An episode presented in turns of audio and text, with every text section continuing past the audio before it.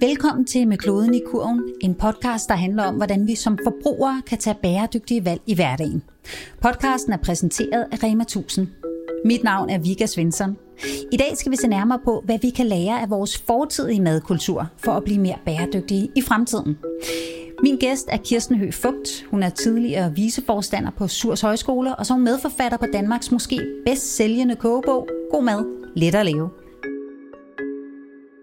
Vi er bestemt blevet mere miljø- og klimabevidste i de senere år. Det er noget, man sådan tænker på som noget moderne på en eller anden måde. Men der er stadig nogle gamle dyder. For eksempel respekten for vores råvarer, eller en opmærksomhed på naturen omkring os, eller nogle glemte færdigheder. Det faktisk ville være rigtig gunstigt at se nærmere på igen. Så forestil dig, Kirsten, at vi lige spoler tiden 50 år tilbage for eksempel. Vi er i 1970. Jeg er engang født på det tidspunkt. Du er vist 15 år. Mm. Øhm, og vi er i en købmandsbutik i en lille by i Jylland, for eksempel. Hvordan, øh, hvordan vil øh, kurven, øh, hvad vil der ligge ned i den til ugens måltider? Ja, jeg er jo vokset op i Skjern i Vestjylland med en, en provinsby, en købstad med mange forskellige specialbutikker. Og man købte mel i løsvægt, og der var sukker i løsvægt, og, og man handlede mere fra dag til dag. Altså vi købte ikke sådan ind til en hel uge, det tror jeg altså ikke, der var ret mange, der gjorde. Og så hvis vi skulle have fisk, og vi skulle have kød, så blev der gået til, til de specialbutikker. Så det, der lå i den indkøbskode dengang, det var nogle basisvarer, som man skulle hjem og forarbejde. I dag vil der være mange flere komplekse råvarer nede i, nede i, i posen, og, og du vil også hente det hele et sted i højere grad, end man gjorde. Det er jo svært at gå ind i et supermarked og kun komme ud med én pose. Øhm, fordi man der både køber de ferske ting, og man køber de mere langtidsholdbare ting. Og så er vi også i en tid, hvor jamen, så er der tre doser tomater, eller der er fem doser makrel tomat, eller der er alt muligt på tilbud. At, øhm, og der skal man jo da være meget disciplineret for ikke at komme ud med et eller andet, øhm, man måske ikke havde på sædlen. Du beskriver øh, basisvarer, altså elementer, til noget, der bliver en ret på en eller anden måde. Øh, hvor man jo i dag øh, i høj grad køber præfabrikerede retter, altså meget behandlede produkter, som næsten er uigennemskuelige faktisk, at finde ud af, hvad er der egentlig i det her produkt. Øh, det er næsten umuligt at, at sige faktisk. Ja, altså man kan sige, det den, den kompleksitet, vi har i dag, at, at det er jo ikke os selv, der har bestemt, hvad det er i de her varer, og det er bare et stort udvalg, og, og vi arbejder jo også mere, men den tid, vi faktisk har til, til fritid, den er jo ikke blevet mindre, men vi vælger at bruge den på noget andet, end at lave mad. Men, øh, men den, altså vi har, det er jo det, du kan købe noget glimrende, fuldstændig færdigt, boller i kari, eller du kan købe bolognese, eller du kan købe men det er jo en kostbar, altså det er jo alligevel en kostbar måde at lave mad på, hvor hvis du selv lavede den, så havde du måske det dobbelte, den dobbelte mængde mad, men du har så også brugt noget tid på det. Det er det, jeg tror, at øh, altså dengang der var, var mødrene mest hjemme, og, øhm, og man prioriterede det at, at, lave mad og have en, have en husholdning.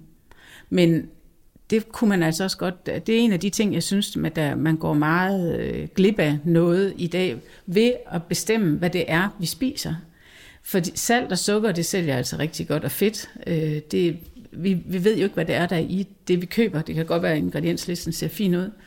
Men øh, hvis der er meget mere end sådan 4-5 ingredienser i, og så du kommer langt ned i, altså så er det jo, fordi der er både stabilisator, der er konserveringsmidler, der er, og det er der nødt til at være fordi vi jo så heller ikke måske går hjem og bruger det lige med det samme.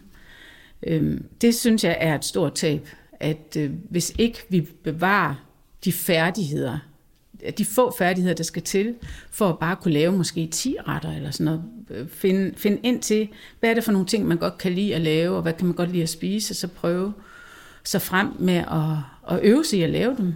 Altså, fordi der både, du får altså noget bedre at spise, og du bliver måske også et gladere menneske, tror jeg. Så det at være den tilfredsstillelse, der er i at lave sin egen mad. Og her kommer så en super nem opskrift fra Kirsten, som kun gør brug af basisvarer.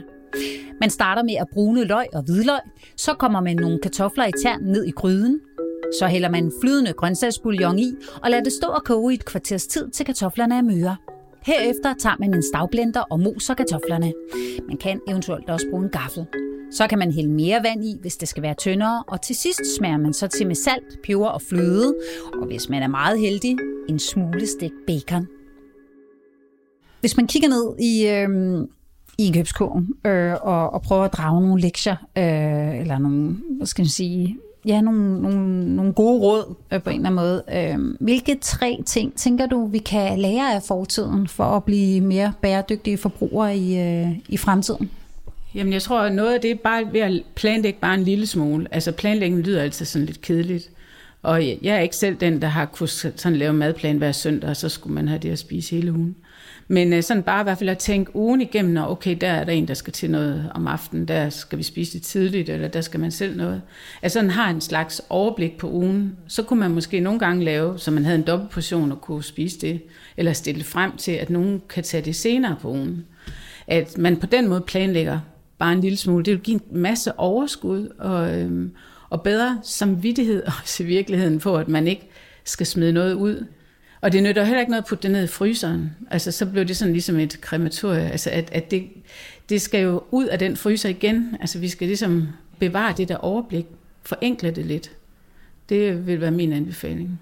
Hvilke færdigheder, gode gamle, gamle færdigheder, kunne være en relevante at tage op igen? Jamen, det at få lært at lave mad. Altså bare lære at lave nogle enkle ting, synes jeg er... Kunne lære at stege.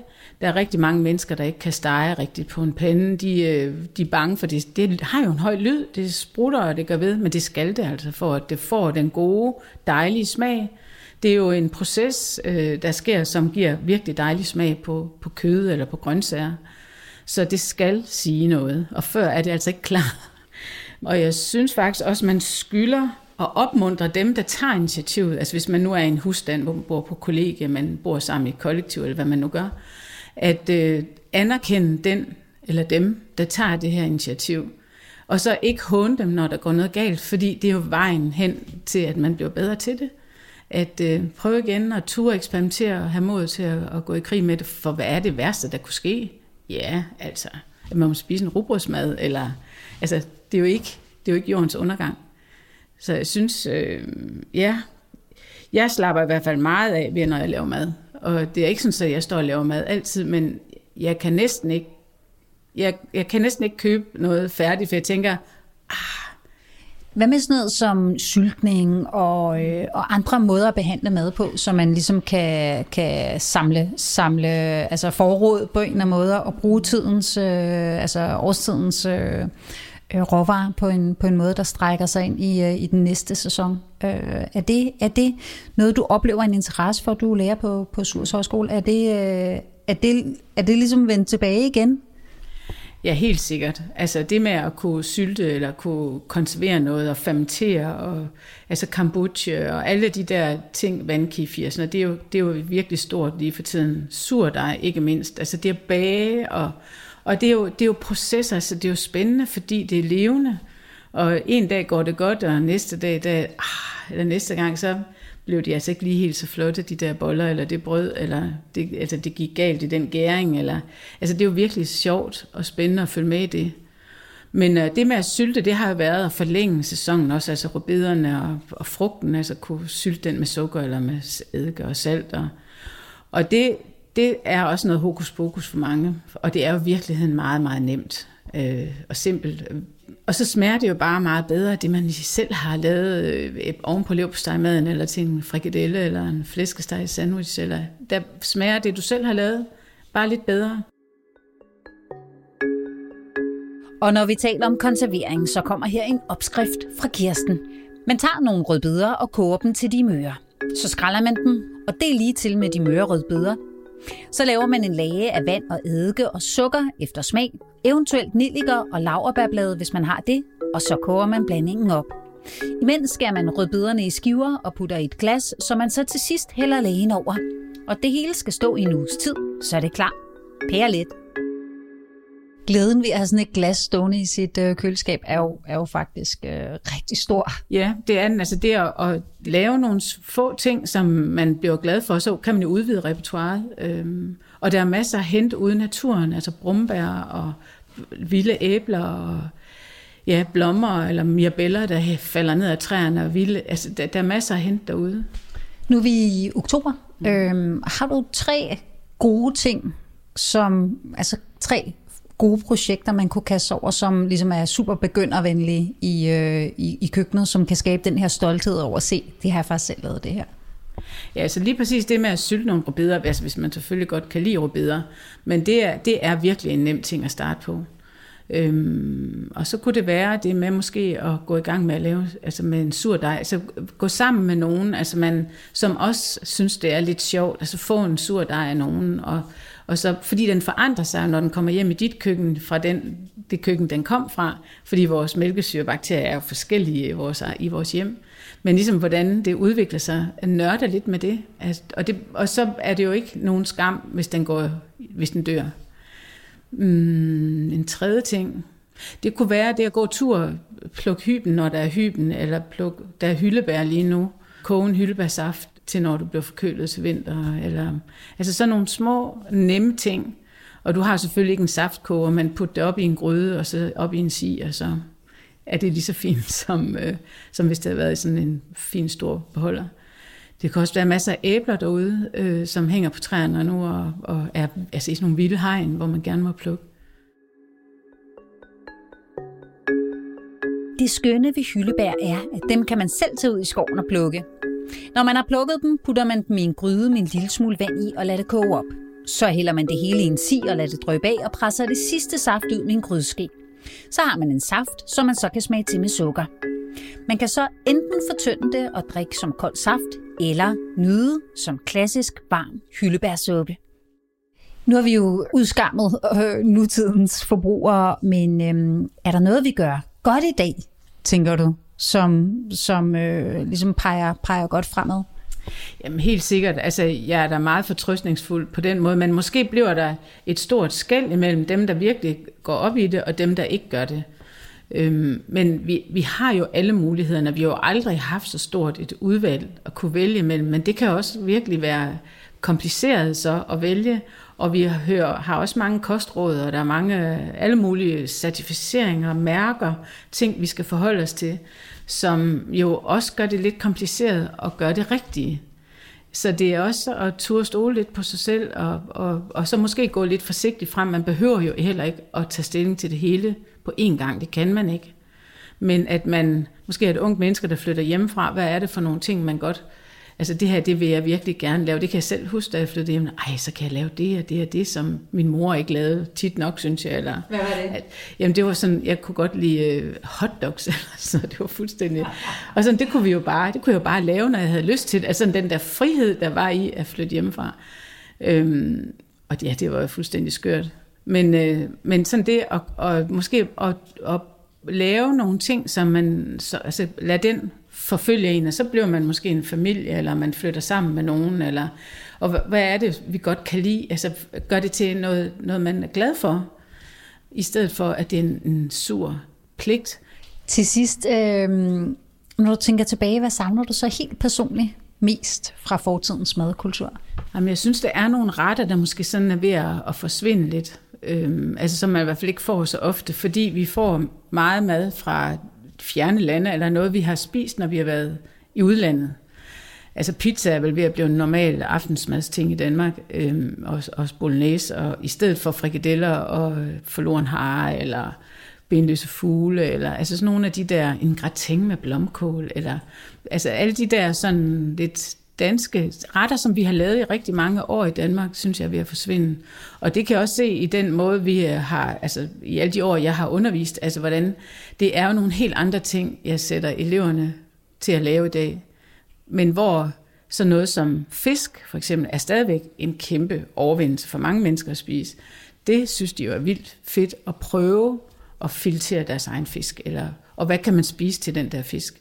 Så der, der, det er nogle andre ting. Altså jeg tror, at det er blevet til mormor og farmor mad, det, de der klassiske ting. Men det skal nok komme igen, tror jeg. Altså, hvor, når man måske selv får børn, eller sådan, så kommer, mad er jo også minder, altså kommer man til, at det smagte altså godt, at, at da man var barn, altså man får måske lyst til at lave det igen. Kirsten, vi kommer jo ikke udenom, at du, du er faktisk medforfatter på, øh, på, hvad jeg tror, hvad vi lige blev enige om, før båndoptagen blev tændt, øh, er øh, altiders mest solgte øh, kogebog øh, her i Danmark. Den er vist indtil videre solgt i 300-400.000 eksemplarer, nemlig den øh, bog, der har den fantastisk dejlige, simple titel, God mad, let at lave. Du fortalte mig, før vi startede båndoptageren, at den vist nok er solgt i 300-400.000 eksemplarer indtil videre. Det er jo fuldstændig vildt, altså. Øhm, hvordan har tidernes udvikling reflekteret sig i, i øh, redigeringen af bogen? Fordi den er jo så kommet i mange oplag undervejs, og der kommer faktisk et nyt på fredag.